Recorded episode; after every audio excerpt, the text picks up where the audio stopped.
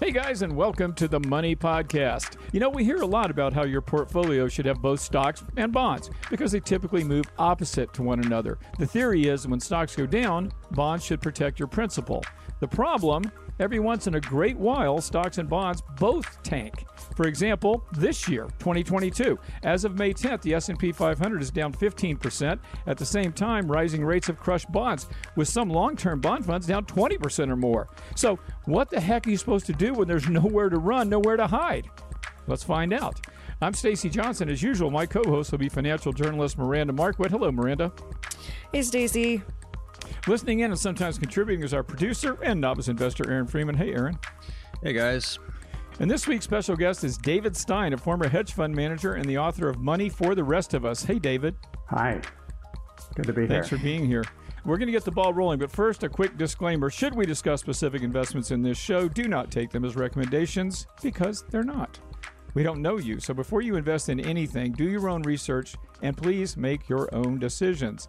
Let's get back to the topic at hand. Before we get into this, David, would you briefly introduce yourself? Tell us a little bit about yourself, your background, your business, and what you do.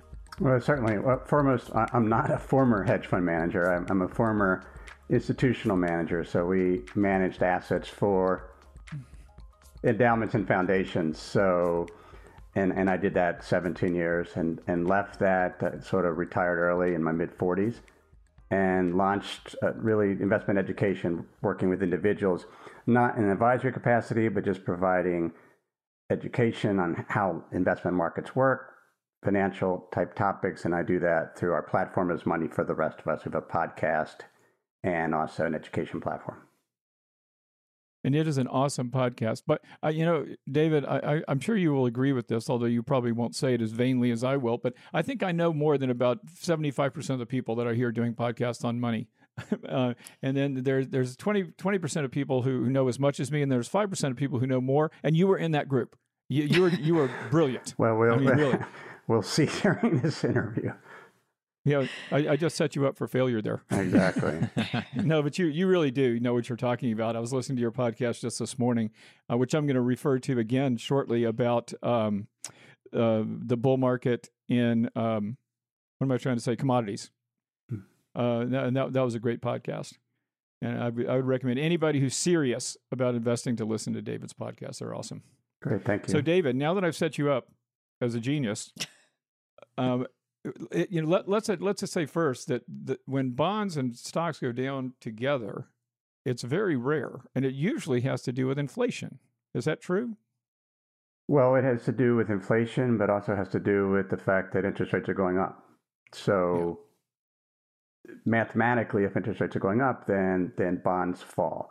And we're in an environment now where the Federal Reserve is raising its policy rate, trying to fight inflation and that is causing what we call long duration assets or more interest rate sensitive assets to fall. And, and, within the stock universe, the most interest rate sensitive stocks are growth stocks because they don't pay any cash cash flow. They don't. Many of them don't pay dividends, and so they have this earnings, higher earnings growth going out in the future. But mathematically, if you're trying to figure out the the intrinsic value of a stock or its fair value, if it has more cash flows out in the future, as interest rates go up, it's going to be worth less. And that's what we're seeing. There's elements of the stock market that have been, you know, they're down, but not down 24% like you're seeing with the big cap growth stocks. And those tend to be more value oriented stocks that, that pay a dividend. And so they've been somewhat protected from the, this downturn. But at the end of the day, it's because interest rates are going up and they are going up because central banks are raising short term interest rates, and that flows through the entire yield curve or longer term rates. Now, I'm a Social Security aged investor with a lot of money in the stock market. Um, I own a lot of FANG stocks. You you used a different term on your podcast, David. What it wasn't FANG, it was something else. Oh yeah, it was it, it was uh, it was FanMag, which is uh, yes, you know, FanMag. And I don't ask me to tell you tell you what every single name was, in there. Okay. But the idea, the, uh, the, the concept was we come up with these acronyms, uh, the, the FANGs of Facebook, Alphabet, Netflix, and then when one of them stumbles, then they have to change the ac- acronym again. And so yeah. FanMag was just it was basically big cap technology stocks and how well they had done up until kind of late 2021 when the environment changed and you're seeing the growth large cap growth stocks have gotten crushed in this market. So what what do I do? I've got a lot of those, and I've made a ton of money on them too. Uh, some are in my retirement account, some aren't. Uh, what, what should I do? Well, down markets are a great time to make sure you don't have too much stocks. And so, what the stock market, worst case scenario, can fall 60%. So, you mentioned the SP is down 15. We're not even close to a worst case scenario. So, this, this is an environment to say if you're near retirement or you're in retirement and your lifestyle is going to be impacted by a 60% decline in the stock market, then you have too much stocks. So when when somebody is at retirement age or approaching retirement, that's the time when they need to have some some cash flow, some income, some dedicated income sources that are not dependent on the vagaries of the stock market because we, we don't want to be dependent on the stock market for a successful retirement when we're actually retired. Yeah. So I, unfortunately, I've been reduced to having to do a podcast to try to bring in extra money so I can survive. well, it's a hard life. It's, it's a hard life. It's a good thing that's not true because it sure as hell wouldn't keep keep anyone alive. Yeah, I know. What, I know what pod, yeah, podcast margins are like. Yes, it, uh, there are better there are better business models than being a podcaster. yes, but it is easy and it's fun. So, so your would your advice be essentially if you're my age, if you're in your sixties, um, time for a gut check and maybe take some money out of the market. Uh, it, but what about if you're Aaron's age or Miranda's age in their 40s, or you, I assume, too? Um, is this just time we put on our big boy pants and just get used to the market going down for a while, or are there things that we could actually be doing? Well, it's a, a chance to look at what type of stocks you have. So I I feel more calm about this market downturn than I did in 2020 because it was a very different environment. 2020 was the economy was shutting down. We had an unknown virus, it was contagious, and we had no idea what was going to happen. This environment is the economy isn't slowing, or it definitely isn't contracting, and there aren't even signs of an imminent contraction. And so I know in my portfolio and what I'm recommending to, to members of Money for the Rest of Us is, you know, barring you had too much to stock to begin with, now's the time to just to be patient because if you are in value stocks, if you have hedged equity, in other words, you're protected against weakening foreign currencies as part of your international allocation, and you have dividend paying stocks, then and you had less interest rate sensitive bonds, then you're fine. You ride it out. Your portfolio is down maybe 10, 12%. That's normal volatility. And the the challenge is when you look at 2008 or 2020 when there's a, an economic recession a global recession that's that's when the market tends to fall even more even even to a larger extent. And are you looking for a recession here? No. In the sense that like i don't predict recessions. And the reality is everybody's lousy at it. And you would think the recession was going to happen tomorrow based on, know, one of the things we monitor is investor sentiment. And investors are incredibly bearish, and everyone is expecting this recession because the Federal Reserve is raising interest rates and they think they're going to overdo it. Maybe they will. But when the Fed raises interest rates, it can last three years as they raise rates. And certainly six out of the late, eight, last eight times that the Federal Reserve was raising interest rates, it was it ended in a recession. But those recessions weren't necessarily because the Fed was raising rates. The recession in 2020 was not because the Federal Reserve had started raising rates in 2018. It started because, or actually, it was I believe it was 2016 they started raising rates. So we were three years into the Fed raising interest rates, and then we had a pandemic, and that's what killed the economy and caused the stock market to fall. So the fact that the Federal Reserve is raising rates is, in some ways, a good thing. We have inflation because people are out buying stuff. Airline fares are up 40% in the last three months. And that goes into the inflation number. And why are they up 40%? Because now everybody wants to go travel. Yeah. And so we just have to kind of ride it through. And if a the, the risk of a recession increases, and at that point, yeah, maybe we pull back some risk, but not in this environment.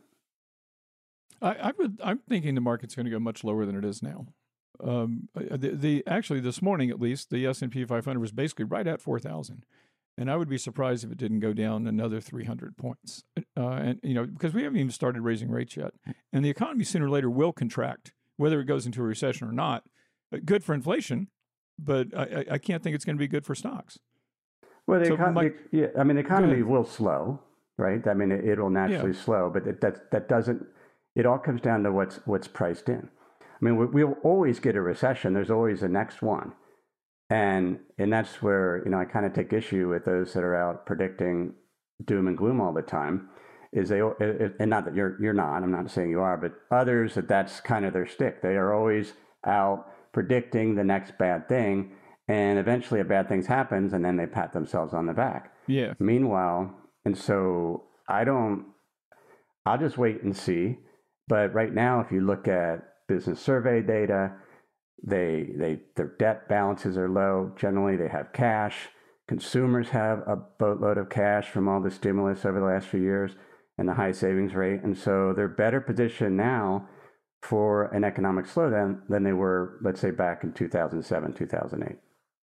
I, I, well, yeah, and you know that's a good point too that you bring up that uh, you know not all recessions are the same uh, like the the recession that we had because of well, you, and you mentioned this because of COVID was sharp, sharp and short. Mm-hmm. Uh, the recession that we had in 2009 or, or, prior to 2009 was horrible and long. Uh, so you know, I, am feeling like there may be a recession in the sense that there's going to be shrinking GDP for a couple of quarters, but I don't think it's going to be a prolonged uh, recession. Of course, a nonsense statement to make since I can't predict the future. And there's a lot of outside influences going on here, like the war in Ukraine, for example, or the supply chain issues that we have that could either exacerbate or mitigate any potential recession. So it's really hard to know. Well, it is. And so what we can do is look at the level of bearishness among investors and, and how many are talking about recession. And so if everybody's talking about it, expecting it, then it's usually already priced in to financial markets. Makes sense. And then we just need a little bit of good news, and then you could see things take off. But we don't know. Wait, but you, it, go ahead. Go ahead. I was just going to ask Miranda what she thinks.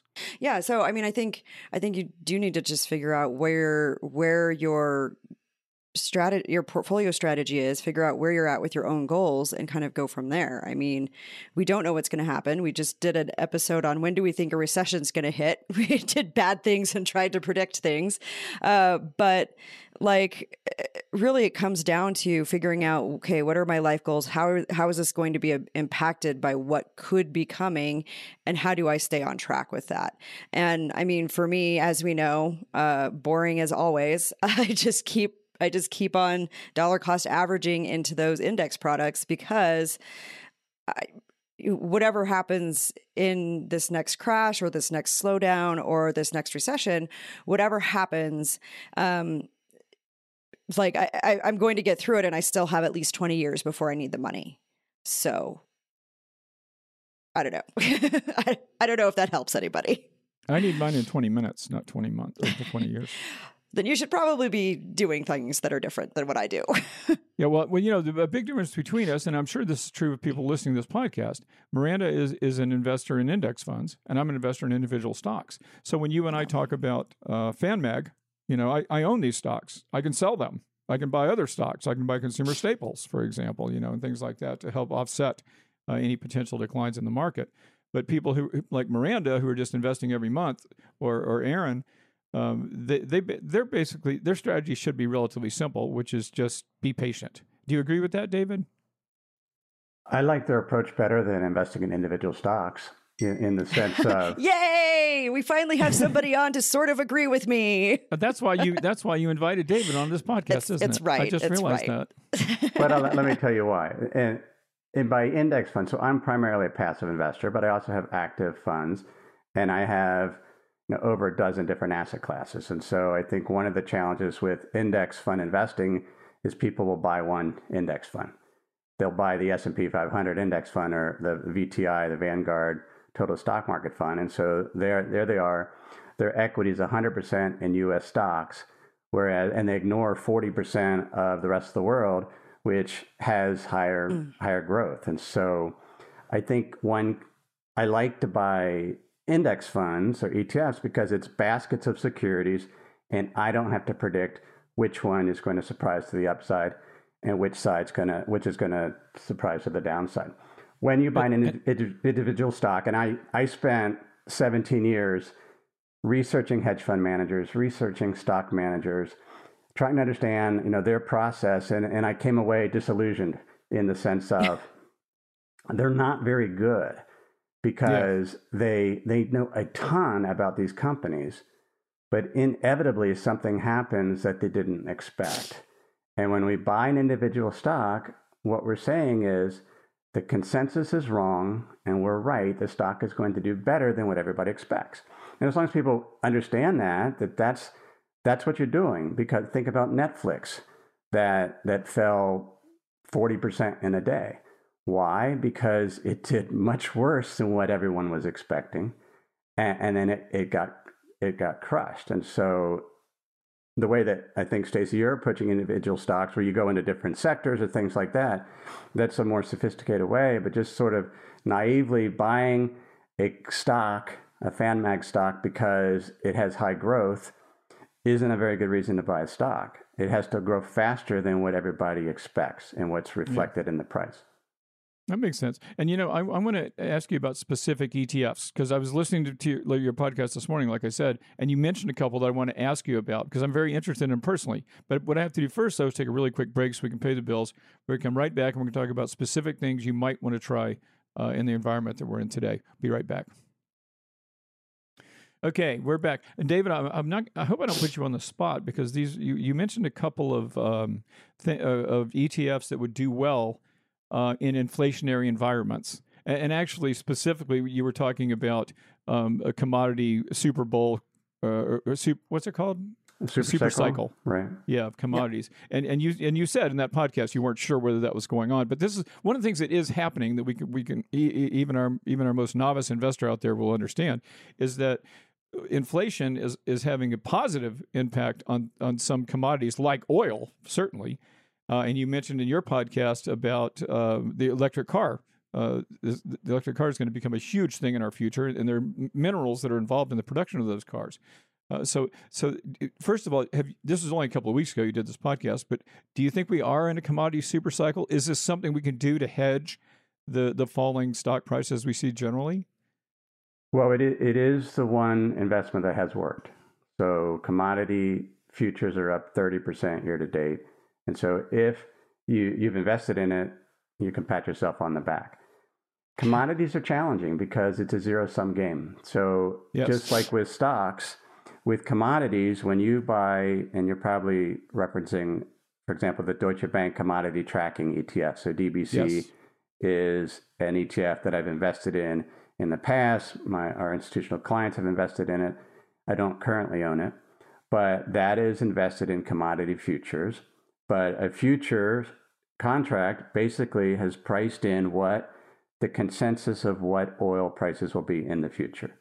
And in order to make money with a, an, an ETF like that, oil has to have a higher price than what's already reflected in the futures contract.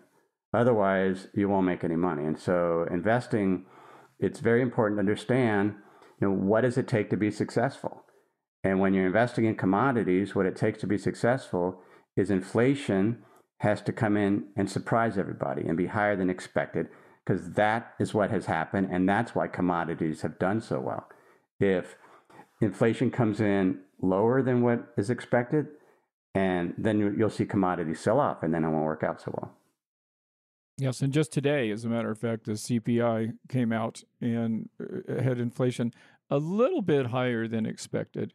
Uh, well, depending on how you measure it, but at any rate, oil is up today, though. So, but here's my question, though, David: Would you advise people at this point? It is May 11th, 2022. Would you invite? Would you advise people look at an ETF that benefits from either uh, rising interest rates or rising commodity prices, or both? rising inflation? Because you also mentioned an ETF on your podcast that benefits from rising inflation. It invested in stocks, not commodity futures. I can't remember what the ETF right, was. Right, it's the Horizon Kinetics Inflation Beneficiary ETF. Uh, INFL is the ticker.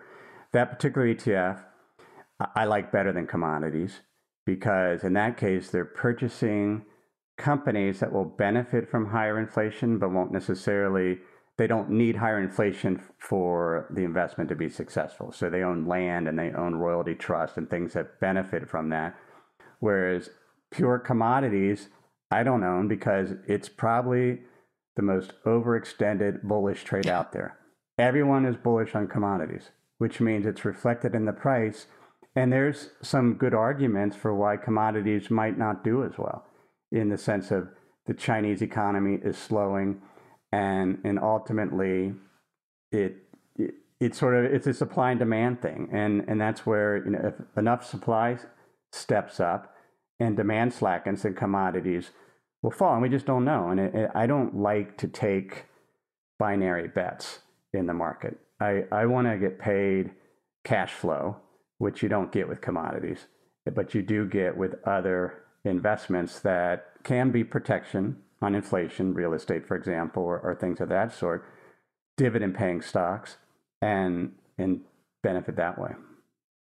So, Aaron, we haven't heard from you at all. Uh, do you have Do you have anything to say? Because like, I don't want to interrupt you if you have some thoughts. Well, you, um, you guys haven't talked about the bond element here yet, and I that's my my question. So usually, yeah. bonds and stocks are inverse with each other, and this time they're both down. And from what I'm reading, um, a lot of it is is that these companies are cash flush and they don't need any money. Um, and there's there's different types of bonds out there. There's junk bonds and mutual bonds and all kinds of other things. Uh, at what point do people jump into those things? And every time I go on and I read something about bonds, they always seem risky. Um, so can you guys clarify or clear up, you know, what what will bonds do in the future, or what's a good time to get in? What type of bonds you should get into? That's a really good why? question. What do you say, David?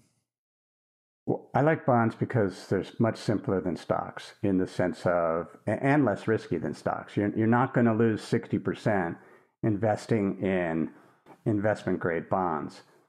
Bonds are driven by math. And so, if you want to know what the return for bonds will be, you can go pick up a bond fund, let's say uh, BND, the Vanguard Total Bond Market ETF. They, they publish their yield to maturity. And if you back out the fees, it's called an SEC yield. And if you buy that bond fund and you hold it for seven years, your return is going to be very close to that starting yield you can't really say that with stocks. And so in the current environment, yeah, bonds are down 9%, that particular ETF, for example, because interest rates have gone up. But what that means is that bond manager, as those bond matures, the, the manager is reinvesting in higher yielding bonds. And so over time, that's those higher interest rates get reinvested, and your overall annualized return for bonds end up being the starting yield. And so two years ago or a year ago looking at bonds, we knew what the return was going to be if we had a seven to 10 year holding period where people get make mistakes about bonds. They're trying to get in and out and, and time the bond market. You own bonds for income and you own bonds for optionality to have some dry powder for when something becomes more attractive. And one didn't have to hold the entire bond market like BND. Like there are ways to invest in bonds that are less interest rate sensitive that you're not down 9%. Yeah. You're, only down 3 or 4%. Well, for that matter, David, why not just buy the three year treasury? Well, you can 3%. buy the three year treasury and hold that to maturity, and then you've definitely locked in your yield, the, eh, which is, you know, certainly an option.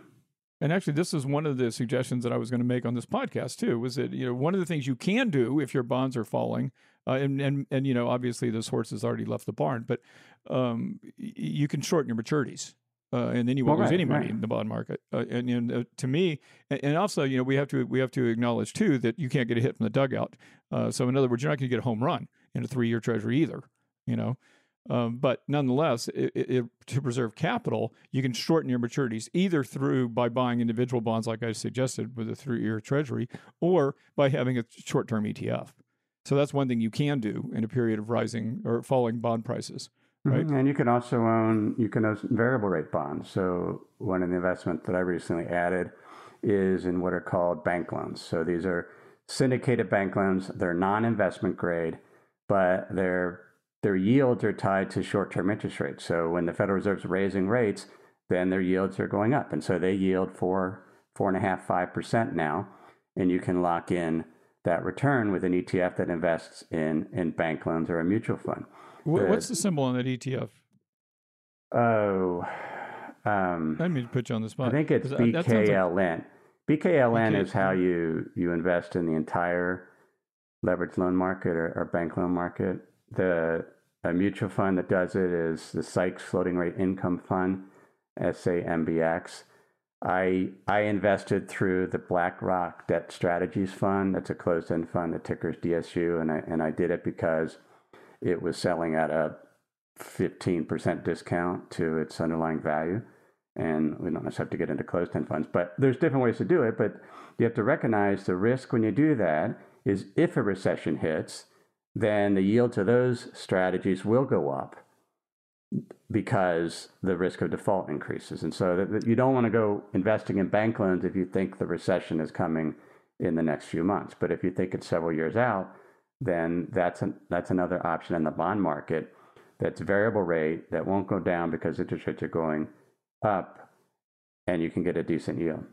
I really liked what you said uh, early on in the podcast about you like the idea of investing in ETFs, but not necessarily all broad based ETF, which leaves out a whole bunch of other potential things. So, give me an idea, if you would, of the type of ETFs that you own personally, or that you would advise people to take a look at in other sectors other than the S and P 500 index. Right. So, my approach to investing, I call it an asset garden approach. So, you just want a wide variety of different return drivers in your portfolio, just like you have a wide variety of flowers or plants in, in, in a garden. And so one of the better performing ETFs I, I own is IVLU, which is the iShares, uh, I think it's the MSCI value ETF. IVLU is definitely the, definitely the ticker. So this is this is a value oriented fund, and it's global non-US, and it's it's down about six or seven percent year to date. But it's also those stocks are getting cheaper and cheaper. So that's an example. One of the best performing stock, and and you need to be careful with this one, is uh, PFIX. It's a simplify interest rate hedge ETF, and I and I talked about this on our website uh, last fall. This is an ETF that actually protects against rising interest rates and it, it does it through an option strategy, and it's incredibly volatile because of how it's structured, but it's up 65% year to date. So wow. I added that to my portfolio and, and I scaled the position so that it basically protected my bonds and preferred stocks from rising interest rates. And so, but it, again, you have to, you can't buy too much of it because it is so volatile. So that's another yeah. example. Uh, we own uh, Japanese small cap, high dividend paying stocks. Uh, DFJ is the ticker. That's that's a uh, that's been more of a challenge because the yen has has weakened so much. Yeah. But here's an ETF that has a price to earnings ratio of the underlying stocks of seven. You talked about buying like QQQ. It has a PE of over 30. So here we can buy an ETF in Japan investing in smaller companies that tend to have higher earnings growth, the PE seven, the price to earnings ratio is seven, the dividend yield is, is four or over four. And wow. so I'll I'll hold that. I mean it's it's about five percent of my equity exposure, but it's just another diversifier, and you just kind of layer on.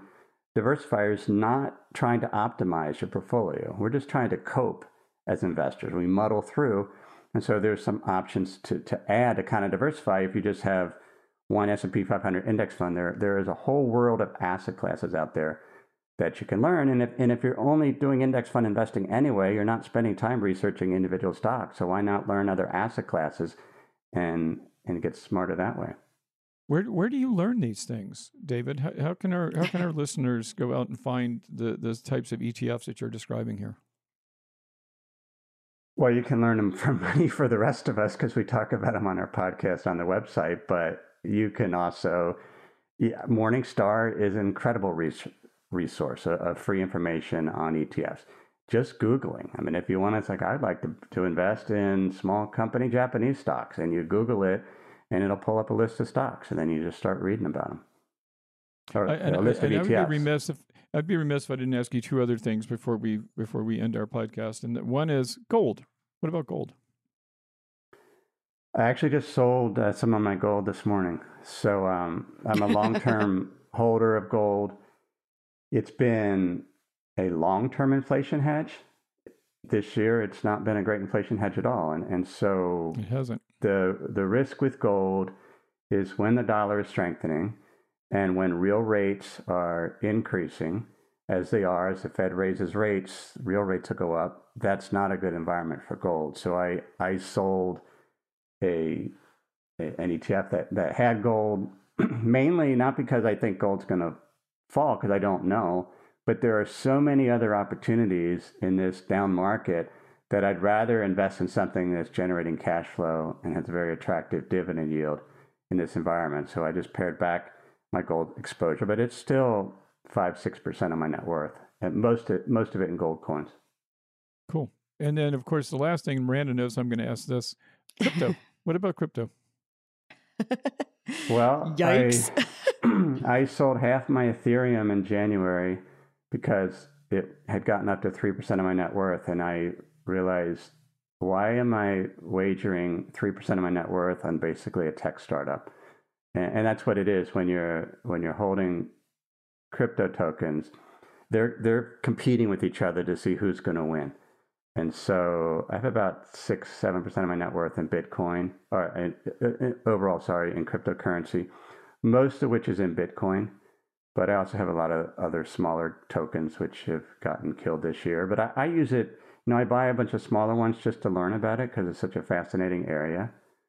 But to me, the simplest to understand, the first mover, the one with the simplest algorithm is Bitcoin. And so if one wants to speculate, and it is a speculation definitely, uh, Bitcoin is where you start. Would you be a buyer today? At where are we? Thirty thousand? Is that where we are? Let's have a look. Uh, yeah, yeah. I say thirty thousand. No, I don't. Like I have enough. I have enough Bitcoin. I I sold Bitcoin last year uh, kind of in the 40s and upper 50s because I wanted to own something real. Like yeah. we saw inflation coming. So we saw, yeah, I sold Bitcoin and we bought windows for our house made out of steel because they're real. Uh, and they're, they're, those are definitely real. well, in the sense that it's six percent of my net worth with, with cryptocurrency. It was approaching ten percent. It, it's sort of like I don't know if this is going to work out or not, and it just seemed highly speculative. And with that and gold, it's like I just took profits, and we'll keep you know the Bitcoin I have and just ride it out for the next century, I guess, and we'll see. cool. Yeah, I, I'm uh, we, we have to close pretty soon, but do you guys have any other questions? I've been dominating this whole conversation. So, Aaron, or, Aaron or Miranda, this is your opportunity to talk to who's someone who's obviously a genius. Yeah. Well, no, okay. Actually, so for those, go ahead.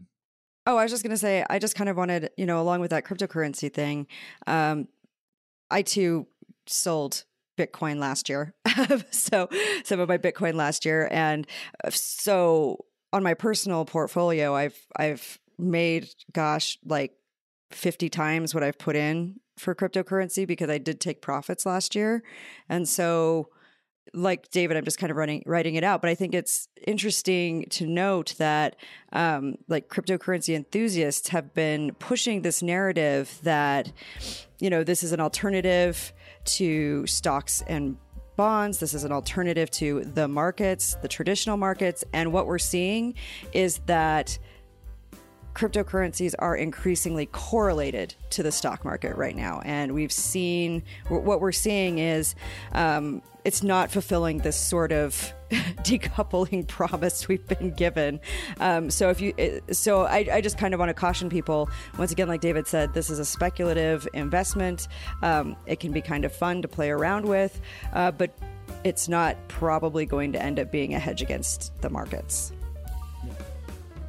Plus, you probably had a Uh, my very large is- tax is- bill after selling your Bitcoin last year. That that uh, that was a shocker to us. So that's the that's the other thing to keep me from selling more is the taxes are too high on it. Gosh, David, you what a great what a great guest you were. Right, really appreciate it. We are out of time though, guys, but we are never out of topic, especially not this one. Dig a little deeper. You're going to find links to lots more info in our show notes. And remember, if your goal is to make more, to spend less, to retire rich, your online home is moneytalksnews.com. And don't forget to check out Miranda's online home as well. That is Miranda Marquit, M A R Q U I T.com. And of course, you want to visit David at his website. David, tell me your website. I want to make sure we got it right. Moneyfortherestofus.com. moneyfortherestofus.com. And listen to his podcast, guys. You're going to like it. If you got a question, comment, or topic you'd like to suggest, please tell us about it. You can email us at hello at moneytalksnews.com. That's hello at moneytalksnews.com. And one final thing if you like what we do, then do something for us. Subscribe to our podcast. It takes you two seconds. Really helps us, though. So if you like us, show us and subscribe. I am Stacy Johnson. I'm Miranda Marquit. I'm feeling incremental. And I'm David Stein. Thanks again, David. Thanks for hanging out with us, everybody. We'll see you right here next time.